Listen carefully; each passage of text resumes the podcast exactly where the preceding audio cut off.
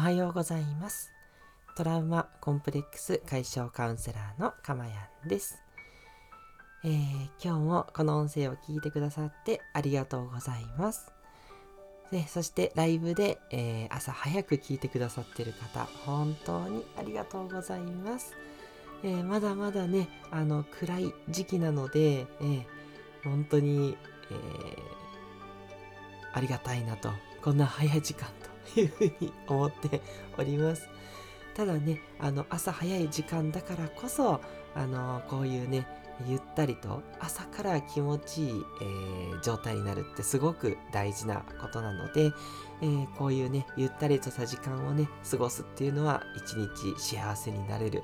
秘訣かなというふうにいつも思っています。はい。えー今日この収録をしているのが2021年10月30日土曜日の4時30分を過ぎた頃となっております。はい。ということで今日もテーマですけども、試すことを習慣にしようというテーマでお話ししていきたいと思います。はい。えまずですね、この試すっていう言葉ね、すごくいい日本語だなと私思っていて、試すってノリが軽いじゃないですか。ね。じゃあちょっとやってみるかっていうね、言葉ですよね。このね、ちょっとやってみるかっていう言葉がすごく、えー、動きやすい、うん、いい言葉だなって思うんですね。で、え何かっていうと、試すなので、うまくいかなくてもいいんですよね。うん、ちょっとやってみて、あ、うん、違ったなって思えばやらなくてもいい。うん。で、試してみて、あ、これいいじゃんっていうふうに思ったら、それって自分の幅が広がっていくんですよね。今までやってなかったことをやるのが試すじゃないですか。なので、まあ、試食する もそうだし、試しに服を着てみるでもいいし、試しにやったことをないことをやってみるっていうのもそうですしそうやっていろんなことを試すっていうことで自分の幅をちょっとずつ広げてくれるそれが試すっていう日本語じゃないかなと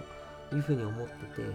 この試すっていう意識はすごくね自分をゆるく枠を広げてってくれるいい言葉なんじゃないかなと思っているんです。で、そうやってやってみて、うん、これはいまいちだなと思ったらやんなくていいですし、これいいなって言ったら、どんどんね、自分にいいこと、自分にとっていいことが増えていくわけなので、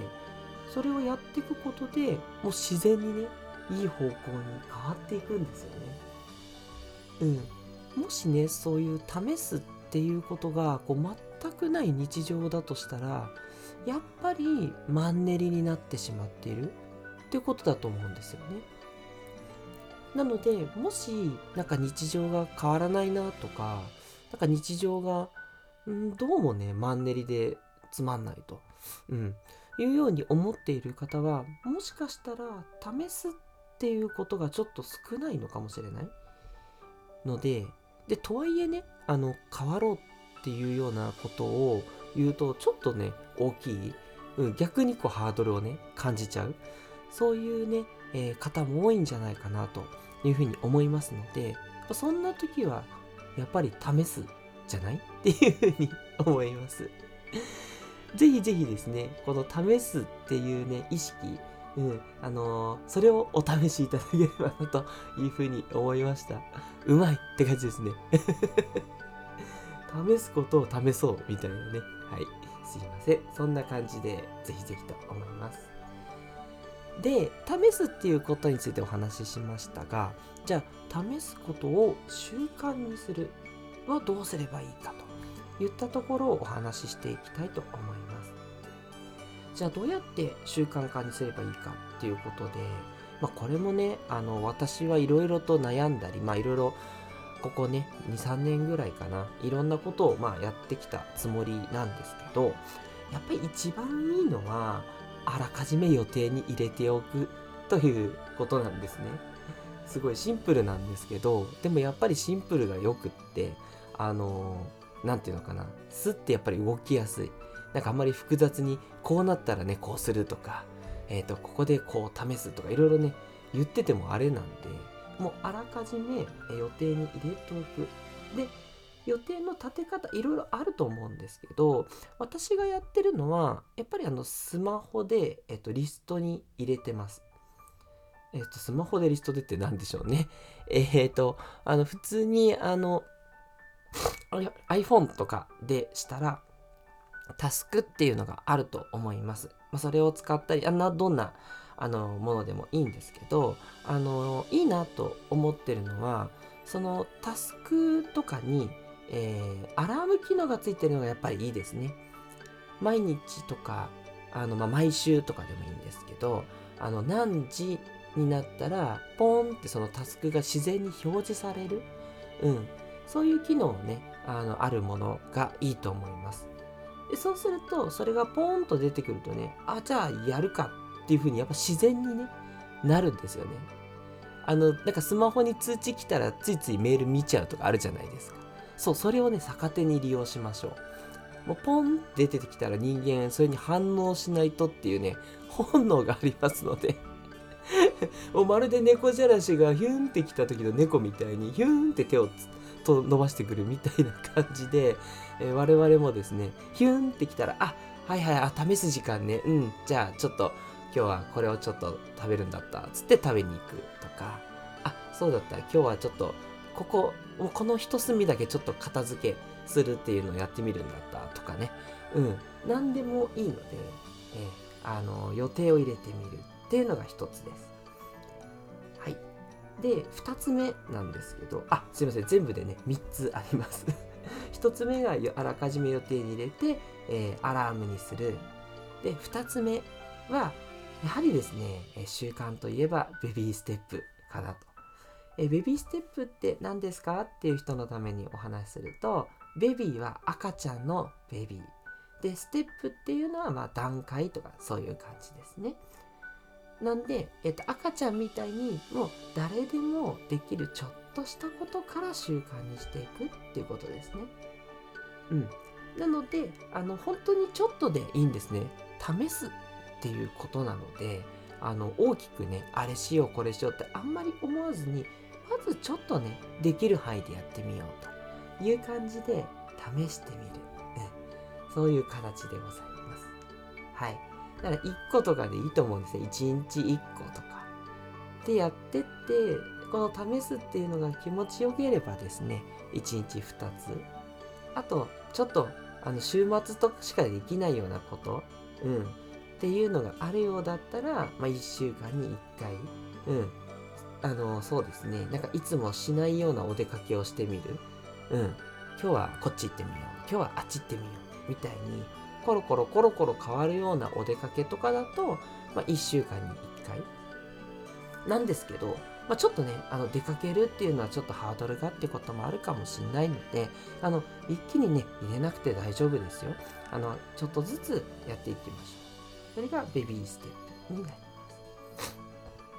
はい。で、最後、3点目。これはね、あのそのベビーステップやってて慣れてきたらでいいと思うんですけど、やっぱその試したね、結果をね、えー、書いておくっていうのがね、いいんですよ。